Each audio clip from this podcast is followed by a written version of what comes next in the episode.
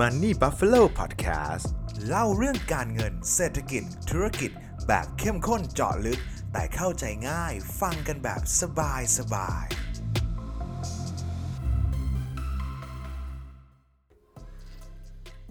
ดิจิตัลไทยบาทคืออะไร ทำไมธนาคารแห่งประเทศไทย จึงเร่งพัฒนาและรีบเปิดใช้งาน วันนี้ผมมีเรื่องมาเล่าให้ฟังนะครับ ยินดีต้อนรับทุกท่านนะครับ กลับเข้าสู่รายการ Money Buffalo Podcast นะครับ ก็ตอนนี้เนี่ยผมอัดพอดแคสต์นะครับในคืนวันที่ 31 สิงหานะครับวันที่ทุกท่านได้ฟังเนี่ยก็น่าจะเป็นช่วงที่เรากลับมาเปิดเมืองอีกครั้งหนึ่งนะครับ ก็ก็ผมว่าก็เป็นเรื่องที่ดีนะครับ ทั้งตัวเลขยอดติดเชื้อที่ลดลง แล้วก็รวมถึงหลาย ๆ อย่างเนี่ย มันก็อยู่ในทิศทางที่ใช้คำว่าดีขึ้นละกันนะครับ ยังไงผมก็ภาวนาว่าอย่าให้มีการ ระบาดหนักอีกรอบหนึ่งจนถึงจะต้องแบบปิดเมืองอีกครั้งนะครับ ผมบอกผมบอกได้เลยว่ามันน่าจะหายนะจริงๆนะครับรอบนี้เพราะว่ารอบการปิดเมือง 1 เดือนกว่าๆที่เป็นล็อกดาวน์แบบล็อกจริง ๆ มีประกาศเคอร์ฟิวแล้วก็มี soft lockdown ก่อนหน้านั้นนี่ยผมบอกเลยว่าผู้ประกอบการหลายๆท่านเนี่ยเริ่มจะไม่ไหวแล้วนะครับ ดังนั้นก็อยากให้ทุกท่านก็ อย่าการ์ดตกเลยนะครับ ช่วยกันคนละไม้คนละมือนะครับ น่าช่วยทำให้เราผ่านวิกฤตนี้ไปได้ด้วยกันนะครับวันนี้นะครับผมก็มีข่าวเกี่ยวกับเรื่องของสกุลเงินเรื่องของ Currency นะครับมาอัปเดต ใช้คำว่าอัปเดตดีไหมนะครับใช้คำว่าอัปเดตแล้วกันนะฮะคือในช่วงประมาณ 1-2 อาทิตย์ที่ผ่านมาเนี่ยครับปกติทาง Money Buffalo เรานะครับเราก็จะได้รับรายงานข่าวจากทางธนาคารแห่งประเทศไทยนะครับ โดยตรงแล้วก็จะได้รับ อินวิเทชันนะครับเข้าไปฟังงานสัมมนาที่มันเป็นเฉพาะของสื่ออะไรเงี้ยครับค่อนข้างบ่อยรวมถึงได้อัปเดตเอกสารต่างๆ จากทางธนาคารแห่งประเทศค่อนข้างบ่อยนะครับในช่วง 1 2 3 อาทิตย์ที่ผ่านมาเนี่ยครับเเรื่องหนึ่งที่ถูกพูดถึงบ่อยมาก แล้วก็เป็นประเด็นที่แบงก์ชาติพยายาม นำเสนอออกมานะครับ นั่นก็เอ่อนั่นก็คือเรื่องของการทำ CBDC นะครับหรือว่า Central Bank Digital Currency นะครับทั้งพอดแคสต์นี้นะครับผมจะเรียก Central Bank Digital Currency ว่า Digital Currency ไปเลยแล้วกันนะครับ เพื่อเพื่อความง่ายแล้วก็มันเข้าปากผมดีด้วยนะครับซึ่งเอาง่ายๆคือแบงก์ชาติเนี่ยกำลังจะทำดิจิ t a ลเคอร์เรนซีหรือว่าไทยดิจิ t a ลบาทเนี่ยแหละครับ เป็นของตัวเองนะครับ อ้เรื่องนี้เนี่ยครับพอฟังเพลินๆเนี่ยหลายๆท่านอาจจะรู้สึกว่าเออก็ทำก็ทำมาเถอะ แต่ว่าในความรู้สึกผมที่ติดตามเรื่องระบบการเงินอยู่ประมาณหนึ่งนะครับ ผมรู้สึกว่าอันนี้เป็นเรื่องที่ใหญ่มาก แล้วก็มีผลต่อหน้าตาของพอร์ตการลงทุนส่วนตัวของผมเหมือนกันนะครับ ถ้าเป็นตามจริงอย่างที่ธนาคารแห่งประเทศไทยว่านะครับ เดี๋ยวผมขออนุญาต recap ข่าวที่เกิดขึ้นก่อนนะครับ คือธนาคารแห่งประเทศไทยนะครับ ประกาศว่าจะ ทำ digital Thai baht นะครับหรือว่า digital currency ของตัวเองขึ้นมานะครับคาดการณ์ว่าภายในไตรมาส 2 ปีหน้านะครับหรือว่า Q2 ปี 2565เนี่ยครับปีหน้าเนี่ยครับจะนำมาใช้ได้ ซึ่งต้องบอกว่าเร็วมากนะครับในช่วงที่ผ่านมาเนี่ยเราจะเราอาจจะได้ยินข่าวคำว่าดิจิตอลหยวนนะครับเป็นประเทศแรกที่ ประกาศใช้ในบางเมืองในบางมณฑลเลยนะครับ ซึ่งถ้าเกิดไทยสามารถประกาศใช้ได้ใน Q2 65 ปีหน้าเนี่ยครับถือว่าเร็วมากนะครับเกาะแสงหน้าหลาย ๆ ประเทศขึ้นไปเลยนะครับ แต่ทีเนี้ยครับพอฟังคำว่าเฮ้ย digital Thai baht คำถามแรกที่ผมตอนแรก pop up ขึ้นมาในหัว digital Thai baht มันคืออะไร มันแตกต่างจากพร้อมเพย์ยังไงนะครับผมก็ลองฟังงานสัมมนาของทางแบงค์ชาติบวกอ่านบทความของทางแบงค์ชาติที่ออกมาบวกถึง press release ต่างๆนะครับก็สรุปออกมาได้ใจความที่ค่อนข้างน่าสนใจเลยนะครับว่า อย่างแรกคือพอให้ได้ยินคำว่า digital Thai baht เนี่ยผมเชื่อว่าหลาย ๆ ท่านเนี่ยอาจจะสงสัยนะครับว่าอ้าวแล้วมันต่างยังไงกับเงินที่อยู่ใน mobile banking ของเราล่ะ ที่มันแบบเปิด แอปธนาคารขึ้นมาแอปหนึ่งมีเงินอยู่1นึ่งแสนบาท เราก็ไม่ได้จับเงิน1นึ่งแสนจริง ๆ มันก็อยู่บนอินเทอร์เน็ตอยู่บนแอปพลิเคชันไม่ใช่เหรอ เราไม่ได้จับเงิน fiat เงินกระดาษนี่นะครับ อย่างแรกเลยสิ่งที่มันแตกต่างนะครับสิ่งที่ใช้ในการเก็บ digital currency นะครับ มันจะต้องเป็น wallet เป็นกระเป๋าเงินนะครับ ที่ต้องเป็นแอปแยก เป็นผลิตภัณฑ์แยกออกมานะครับ แต่ว่าถ้าเกิดเป็นพวกพร้อมเพย์เป็นพวก e-money ที่อยู่บน บนบนที่เราเห็นณปัจจุบันตอนนี้ครับ สิ่งที่ใช้เก็บเนี่ยมันคือบัญชีธนาคารนะครับ ดังนั้นหมายความว่าคนที่ดูแลเงินของเรานะครับ ในกรณีที่เป็นพร้อมเพย์ในกรณีที่เป็น e-money ที่เราใช้อยู่บนเป็นโอนเงินออนไลน์อยู่ณปัจจุบันตอนนี้เนี่ย คนที่เป็นดูแลเงินเราอยู่จริงๆเนี่ยครับคือธนาคารพาณิชย์ ซึ่งจะต่างจากดิจิ t a ลเคอร์เรนซีนะครับ ดิจิ t a ลเคอร์เรนซีเนี่ยครับจะดูแลโดยตรงจากธนาคารกลางของ แต่ละประเทศเลยนะครับซึ่งปกติเวลาเราโอนเงินเนี่ยในกรณีที่เป็นเงินพร้อมเพย์นะมันจะโอนเงินระหว่างบัญชีธนาคารพาณิชย์สู่บัญชีธนาคารพาณิชย์ด้วยกันแล้วก็ไปเซ t เ e เมนต์กันถูกไหมครับแต่ถ้าเกิดในกรณีที่เราใช้ digital currency ในการโอนนะครับคนที่เห็น transaction และดูแล transaction เนี่ยครับคือธนาคารกลางหรือธนาคารแห่งประเทศไทยในการดูแลเลยนะครับ ดังนั้นเรื่องของตัวกลางนี่ตัดทิ้งแน่นอน เพราะว่าธนาคารแห่งประเทศไทยเป็นหน่วยงานรัฐนะครับ การเก็บค่าธรรมเนียมมีครับแต่น้อยมากๆ น้อยจนแทบจะไม่เหลือเลยนะครับ เพราะว่าจุดประสงค์คือเขาต้องการ ให้เงินกระเป๋า A สู่กระเป๋า B เท่านั้นจะไม่มีค่าธรรมเนียม จะไม่มีความล่าช้าจะโอนโดยทันทีนะครับ ทีนี้ครับพอเราได้ยินคอนเซปต์ถูกไหมครับผมก็เกิดเอ๊ะต่อไปเลยนะครับว่าแล้วอย่างไอ้ digital currency ที่ธนาคารกลางกำลังจะออกนะครับมันเหมือนหรือว่าแตกต่างยังไงจากคริปโตเคอเรนซีบ้างนะครับเพราะคริปโตเคอเรนซีเนี่ยมันเกิดมา มันมีบิตคอยมันมี Ethereum มันมี BNB มันมี ADA มันมี Solana ถูกไหมครับที่มันเกิดขึ้นมาในช่วงนี้ ซึ่ง มันแตกต่างกันอย่างไรนะครับ ผมก็ลองไปไล่ฟีเจอร์มันดูนะ ก็สรุปออกมาได้ประมาณสัก 6-7 ข้อที่สรุปแล้วว่า digital currency นะครับมันไม่ใช่คริปโตเคอเรนซีนะครับคนละเรื่องกันถึงแม้จะใช้เทคโนโลยีบล็อกเชนในการเก็บข้อมูล ใช้ในการโอนย้ายข้อมูลเหมือนกันนะครับ แต่ว่าสำหรับ digital currency นะครับผู้ที่ออกนะครับคือธนาคารกลางคือหน่วยงานรัฐนะครับ แต่สำหรับคริปโตเนี่ยมันคือเอกชนเป็นผู้ออกนะครับ ดังนั้นหน่วยงานรัฐออกกับเอกชนออกนะครับ ดังนั้น ความ transparent หรือว่าความโปร่งใสการตรวจสอบได้ต่างๆนะครับ digital currency มีสูงกว่าแน่นอนนะครับส่วนเรื่องของราคา digital currency เนี่ยจะมีความที่มันเป็นความค่าคงที่ที่สูงมาก เรียกว่าแทบจะผูกกับสกุลเงินนั้นเลยก็คือเนี่ยผูกกับสกุลเงินบาทเลย แต่ถ้าเป็นคริปโตนะครับมันจะมีความผันผวนของตลาด เพราะว่ามันไม่มี market maker คอยดูแลแบบธนาคารกลางถูกไหมครับอย่างธนาคารถ้าสมมติว่ามันมี demand เยอะมาก จนทำให้ราคา ดิจิตอลบาทมันแข็งขึ้นไปเนี่ยมันก็อาจจะมีการเทขายหรือว่าปล่อย supply ออกมาให้มันอยู่ในระดับที่เหมาะสม เพราะว่าธนาคารกลางเป็นผู้แทรกแซงนะครับ แต่อย่างเอกชนเนี่ยครับในกรณีที่ต่อให้เป็น stable coin ถ้าเทียบกับ stable coin ในคริปโตนะครับมันก็จะมีความผันผวนของราคาที่สูงมากกว่า stable coin ชื่อมันคือ stable ก็จริงนะครับ แต่ในทางปฏิบัติที่เวลาเราใช้งานจริง ๆ เนี่ย ถ้าใครอยู่ในตลาดคริปโตมาสัก 6 เดือนขึ้นไปเนี่ย เราจะเห็นว่ามันจะมีบางช่วงบางตอนนะครับ ที่ stable coin แบบสวิง จากความผันผวนของตลาดมีแรงเทขายออกมาแล้ว ราคากว่าจะกลับมาที่แบบดูแลภาพที่มันควรจะเป็นนะครับ ใช้เวลานานพอสมควรนะครับซึ่งอย่างที่ผมบอกไปเลยครับว่ามันมีการแทรกแซงทางธนาคารกลางได้นะครับ มันเลยรักษาได้ แล้วก็ประเด็นหนึ่งที่ สำคัญมาก ๆ เลยนะครับสำหรับ digital currency เนี่ยคือมันถูกรองรับด้วยกฎหมายครับ ว่าสามารถชำระหนี้ได้ตามกฎหมายเลย แต่คริปโตเคอเรนซียังไม่ถูกรองรับด้วยกฎหมายนะครับ สมมติว่าผมยืมเงินเพื่อนมาแสนหนึ่งแล้วผมคืนด้วยบิตคอยไปแล้ว เพื่อนอาจจะโมเมได้นะครับ ว่ายังไม่ได้ชำระหนี้แต่ถ้าเราชำระด้วย digital currency ที่รองรับด้วยธนาคารแห่งประเทศไทยนะครับไม่มีปัญหาด้านทางกฎหมาย สามารถเอาทางธนาคารมายืนยันได้เลย แต่ว่าคริปโตยังไม่ได้นะครับ ดังนั้นเนี่ยครับมันก็เลยมีความแตกต่างกันอยู่ ระหว่างระหว่างคริปโตกับ digital currency นะครับที่มีความใกล้เคียงกันมากแต่มันเป็นคนละอย่างกันนะครับ ซึ่งทำไมผมถึงค่อนข้างตื่นเต้นกับเรื่องนี้นั่นแหละครับ คือต้องยอมรับว่าในช่วง 6 เดือน ในช่วงในช่วงปี ปลายปี 63 จนมาปี 64นี่แล้วกันนะครับเออพอร์ตการลงทุนผมเนี่ยค่อนข้าง เติมเงินในคริปโตเนี่ยค่อนข้างเยอะกว่าหุ้นโดยทั่วไป เพราะว่าส่วนอันนี้ต้องยอมรับว่าเป็นความเห็นส่วนตัวนะครับว่า ผมมองว่าตลาดหุ้นเนี่ยมันมีปัจจัยให้บวกเนี่ยครับค่อนข้างน้อย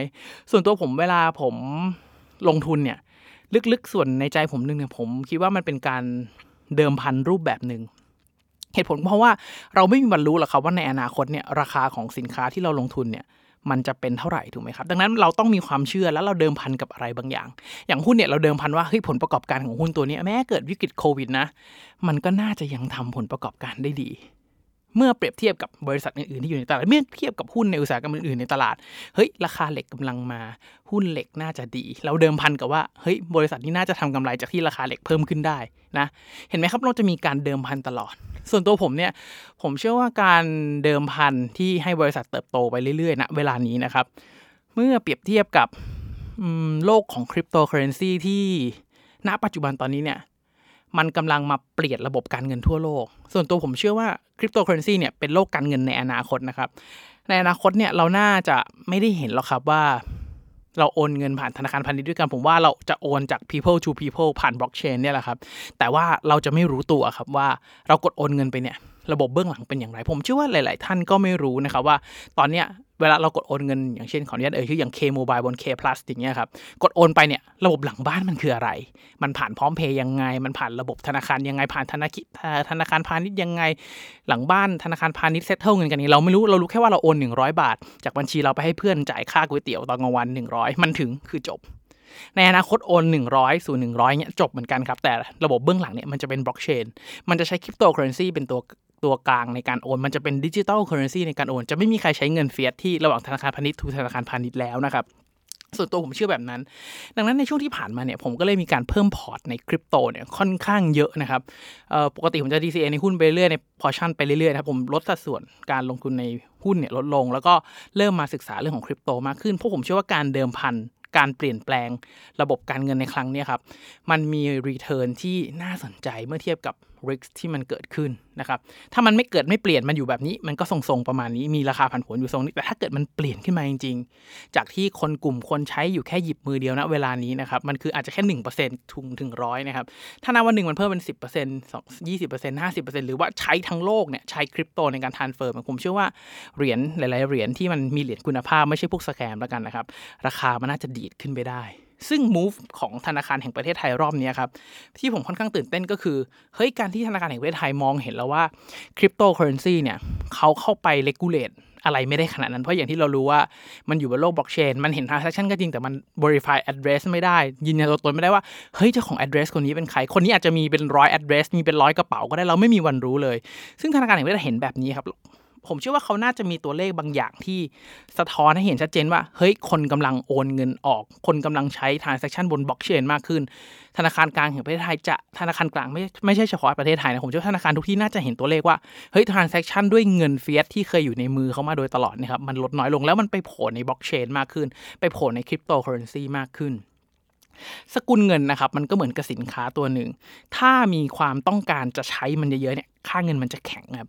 แต่ถ้าเกิดคนไม่ต้องการใช้แล้วมีคนต้องการเทออก อย่างเช่นกรณีถ้าคนย้ายไปใช้คริปโตหมดนะครับ คนก็จะเทขายเงินบาทออกไปเรื่อยๆ ขายขายขายขายขายไปซื้ออย่างอื่นถูกไหมครับ ค่าเงินบาทก็จะอ่อนอ่อนอ่อนอ่อนอ่อนไปเรื่อยเลยครับ แต่ถ้าเกิดในกรณีกลับกันถ้ามีคนต้องการเงินบาทมากขึ้น เงินบาทก็จะแข็งถูกไหมค่าเงินบาทมันก็เหมือนสินค้าตัวหนึ่ง เงินอ่อนแข็งก็ตาม demand supply ธนาคารกลางไม่ได้มีหน้าที่คำนวณ control ทิศทางอยู่แล้วนะครับคำนวณแค่ให้มันไม่เกิดความผันผวนแล้วทำให้คนที่อยู่ในระบบเนี่ยปรับตัวได้ทัน ซึ่งผมว่าเขาน่าจะเห็นนะครับว่ามันมีการโอนเงินเนี่ยออกจากระบบในสกุลเงินธรรมดาไปเยอะ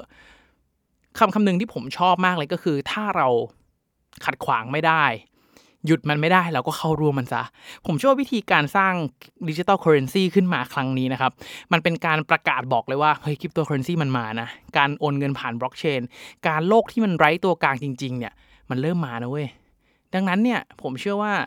การที่สร้าง digital currency จะห้างไทยไทยไทย digital Thai baht ขึ้นมานะครับ มันเหมือนกับเป็นการดึงเขาเรียกว่าดึงดีมานที่ บางอย่างมันอาจจะ move ออกไปในโลกคริปโตนะครับกลับมาอยู่ในโลกแห่งความเป็นจริงมากขึ้น ในโลกคริปโตตอนนี้ผมเชื่อว่าการทำ transaction จริง ๆ มันยังไม่เยอะหรอกครับ แต่ในอนาคตเนี่ยมันจะเยอะมากขึ้นเรื่อย ๆ ซึ่งถ้าประเทศไทยหรือว่ารัฐบาลทั่วโลกหรือว่าที่ไหนธนาคารที่ไหนก็ตามนะครับ ลงทุนสร้างอินฟาสตรักเจอร์เรื่องการเงินเรื่องแบบนี้นะครับ ข้อดีมันก็คือในวันที่คริปโตมันแมสทุกคนรู้จักไม่ใช่เรื่องใหม่ ไม่ใช่ยังมีคนมองว่ามันเป็น scam ไม่ใช่มองว่ามันเป็นการแบบปั๊มเงินออนไลน์ เป็น การเสกเงินขึ้นมาจากอากาศแบบนั้นนะครับ ในวันนั้นถ้าเกิดใครก็ได้ที่โอนเงินเนี่ยเขาโอนเงินผ่านคริปโตเมื่อไหร่แล้ว ถ้าเราไม่มีสกุลเงินไทยดิจิตอลหรือว่า digital currency ของตัวเองเนี่ยเงินมันจะ move ออกนะครับการที่ธนาคารแห่งประเทศตัดสินใจสร้าง infrastructure และเปิดใช้อย่างรวดเร็วนะครับ มันจะเกิดในช่วงที่ตอนนี้มันเป็น early stage ของคริปโตก็จริงนะครับ แต่ว่าในอนาคตเนี่ยผมเชื่อว่ามันน่าจะอยู่ในช่วงที่แบบ expand ไปเรื่อยๆ แล้วทุกคนใช้หมดนะครับ ผมเชื่อว่าจะมีวันหนึ่งที่เราเปิดแอปขึ้นมาปุ๊บเนี่ยเราไม่กดแอปธนาคารกันเรากด wallet อันหนึ่งที่มันอยู่ที่มันเป็นการโอนเงินไทยบาทแต่มันเป็น digital Thai baht เนี่ยครับที่เป็น digital currency เนี่ยโอนเงินชำระค่าสินค้าด้วยกันเอง แล้วถ้าเกิดไอ้ระบบนี้มันเกิดขึ้นจริงๆนะครับ infrastructure นี้มันถูกพัฒนาขึ้นมาจริงๆเนี่ยการโอนเงินมันจะเร็วมากขึ้น ถูกมากขึ้น ข้อดีของการที่เราลงทุนสร้าง infrastructure ตัวนี้นะครับ มันจะทำให้เศรษฐกิจหมุนได้ดีมากขึ้นครับ เพราะตอนนี้ทุกวันนี้เวลาเราจ่ายเงินชำระเงินเนี่ยมันยังมีข้อจำกัดอยู่ถูกไหมครับ บางทีเราจ่ายเงินวันนี้อีก 2 วันกว่าจะไปถึงคู่ค้าเรา อีก 5 วันกว่าจะไปถึงคู่ค้าเราที่ต่างประเทศ บางทีหรือว่าเราชำระเงินบัตรเครดิต วันนี้วงเงินกว่าจะกลับมาพรุ่งนี้อะไรเงี้ยครับ มันเห็นได้ว่าถ้าเกิดทุกอย่างมันสามารถทำได้แบบเรียลไทม์แบบทันทีเลยนะครับ สิ่งที่จะตามมาแน่ๆแน่ๆนอนๆเลยนะครับก็คือ เงินมันหมุนเร็วขึ้น เศรษฐกิจจะหมุนดีมากขึ้น ถ้าระบบการเงินมันดีนะไม่ไม่ไม่นับก่อนนะครับว่ามีคอร์รัปชงคอร์รัปชันอะไรแต่ว่าด้วยหลักการแล้วเนี่ยถ้าเกิดการ settle เงินระหว่างนายเอกับนายบีเวลาซื้อจ่ายซื้อสินค้ากันมันสามารถทำได้เร็ว ไม่ต้องรอ 30 วัน ไม่ต้องรอ 5 วันเนี่ยครับมันจะทำให้เศรษฐกิจหมุนได้ดีมากขึ้นนะครับแล้วก็อีกข้อหนึ่งที่ดีมากๆของ digital currency นะครับอย่างที่เรารู้ว่า digital currency เนี่ยมันทำอยู่บนระบบบล็อกเชนเหมือนกันสำหรับใครยังไม่เข้าใจเรื่องบล็อกเชนผมว่าลองไปหาเรื่องนี้เพิ่มเติมนะครับมันทำอยู่บนบล็อกเชนเหมือนกันซึ่งเป็นระบบเปิดนะครับการที่เป็นระบบเปิดเนี่ยข้อดีมันก็คือ มันสามารถเปิดให้เอกชนนะครับมาพัฒนาแอปพลิเคชัน บน digital Thai baht ได้ อันนี้คือสิ่งที่ดีที่สุดเลยนะครับ เมื่อเทียบกับระบบพร้อมเพย์แบบเดิม การที่เขาเปิดเป็นระบบเปิดเนี่ยอย่างเช่นวันหนึ่งดิจิตอลเอ่อ currency เนี่ยครับเปิดขึ้นมาปุ๊บ เราสามารถไปสร้างแอปพลิเคชัน wallet บนนั้นได้ แล้วคนจะโอนผ่านก็โอนผ่าน wallet อันนั้นได้เลย หรือว่าบางคนอาจจะไปสร้างแอปพลิเคชันสำหรับรับเงินขึ้นมาตัวหนึ่งเพื่อรับ บนสกุลเงินนั้นเนี่ยสามารถทำได้เลยนะครับ ทุกคนสามารถเข้ามา plug in กับระบบตัวนี้ได้เนี่ยมันจะทำให้เวลาจ่ายเงินรับเงินจ่ายเงินต่างๆนะครับมันทำได้คล่องมากขึ้น เพราะว่าอย่างที่ผมบอกเลยครับว่าคนทั่วไปนะครับเขาไม่ได้สนใจระบบหลังบ้านว่าเวลาเรากดโอนเงินเนี่ยใช้ระบบอะไร แต่ว่าเขารู้ว่าถ้ากดโอนปุ๊บถึงปั๊บมันคือดี นะครับ มันจะไม่ต่างจากการที่เราโอนเงินบนแอปธนาคารเลยครับ มันจะง่ายแบบนั้น มันจะไม่ต่างจากการที่เรากดส่งสติกเกอร์ให้กับเพื่อนคนหนึ่งกดปุ๊บถึงปั๊บเลยนะครับ ดังนั้น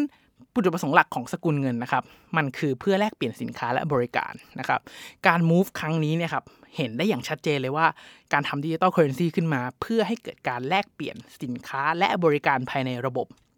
โดยที่เงินไม่ไหลออกไปอยู่ที่ระบบอื่นๆ ดังนั้น มันก็จะยังรักษาเสถียรภาพของสกุลเงินบาทในภาพรวมได้ ผมก็เลยเชื่อว่ามันเป็น movement ที่ดีมากๆนะครับ ซึ่งในอนาคตผมเชื่อว่าพอมันเปิด Open Source ถูกไหมครับ ทุกคนสามารถพัฒนาแอปพลิเคชันได้ ถ้าใครจะลงทุนคริปโตเนี่ยไม่ต้องโอนเงินเข้าโบรกไทย แล้วโอนเหรียญจากโบะเหรียญจาก Exchange ไทยไป Exchange นอก เพื่อไปซื้อเหรียญที่มันไม่มีอีกต่อไป เพื่อโอนเงินออกไปอยู่ในโลก d e f าอีกต่อไปนะครับผมว่าถ้าระบบตัวนี้เสร็จ เราน่าจะโอนดิจิตอลไทยบาทไปซื้อเหรียญได้เลย โอนดิจิตอลไทยบาทที่เรากำลังจะทำเนี่ยครับ ไปสู่ระบบ d e f าได้เลย โดยที่ไม่ต้องผ่านตัวกลาง เดี๋ยวนี้เวลาถ้าเกิดใครอยู่ในโลกคริปโตมาสักเวลาเราจะโอนข้ามเชนข้ามอะไรเนี่ยค่อนข้างปวดหัวนะครับ ประมาณ 3-4 transaction กว่าจะถึงกว่าจะ transaction กว่าจะจบ เราต้องกดย่างมีสติ address หลายอันมาก แต่ผมเชื่อว่าถ้าการมาของอันนี้เนี่ยเราจะทำให้เราเอาเงินบาทไปซื้อเหรียญคริปโตได้ง่ายมากขึ้น ซึ่งถ้าเกิดประตูในการเปิดเหรียญคริปโตเนี่ยมันเปิดกว้างมากขึ้นเมื่อไหร่นะครับผมเชื่อว่าตลาดคริปโตเนี่ยมันจึงวิ่งไปได้อีกไกลมากๆเลยครับ สุดท้ายนะครับ ถ้าใครมองว่าคลิปนี้เป็นประโยชน์นะครับ อยากจะรบกวนทุกท่านจริงๆครับ ให้กดไลค์ กดแชร์ กด subscribe นะครับ ในทุกๆช่องทางที่ทุกท่านรับฟังนะครับ เพื่อเป็นกำลังใจให้กับตัวผม เป็นกำลังใจให้กับทีมงาน Money Buffalo นะครับ เพื่อตั้งใจผลิตชิ้นงานดีๆ ต่อไปนั่นเองนะครับ ยังไงก็ขอให้ทุกท่านโชคดีกับการลงทุนนะครับ